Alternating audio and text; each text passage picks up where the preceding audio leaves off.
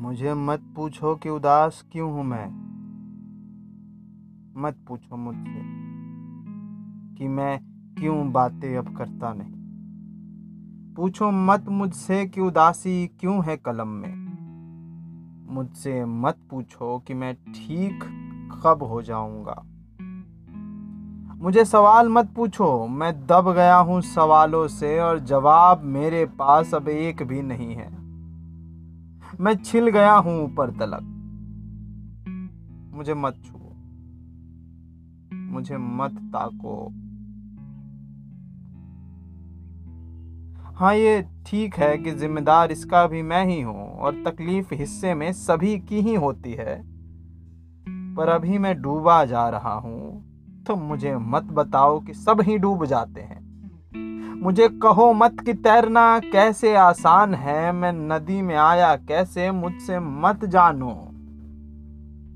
मुझे रहने दो, मुझे मरने दो। हाँ शायद मुश्किल हो तुम्हारे लिए मुझे ऐसे देखना। तो आँखें खुद की बंद कर लो। जाओ टहलाओ कहीं से।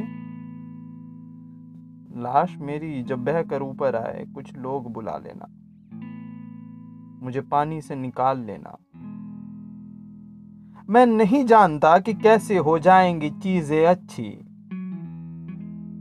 पर मुझे मत बताओ कि चीज़ें कितनी बुरी हैं फ़िलहाल।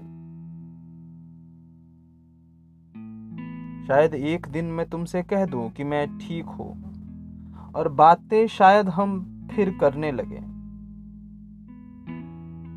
पर तुम भी कब तक ही इंतज़ार करोगे? है ना? तो तुम चले जाओ। मुझे छोड़ जाओ मेरे सवालों के साथ। तुम चाहो तो मुझ पर तरस खाना।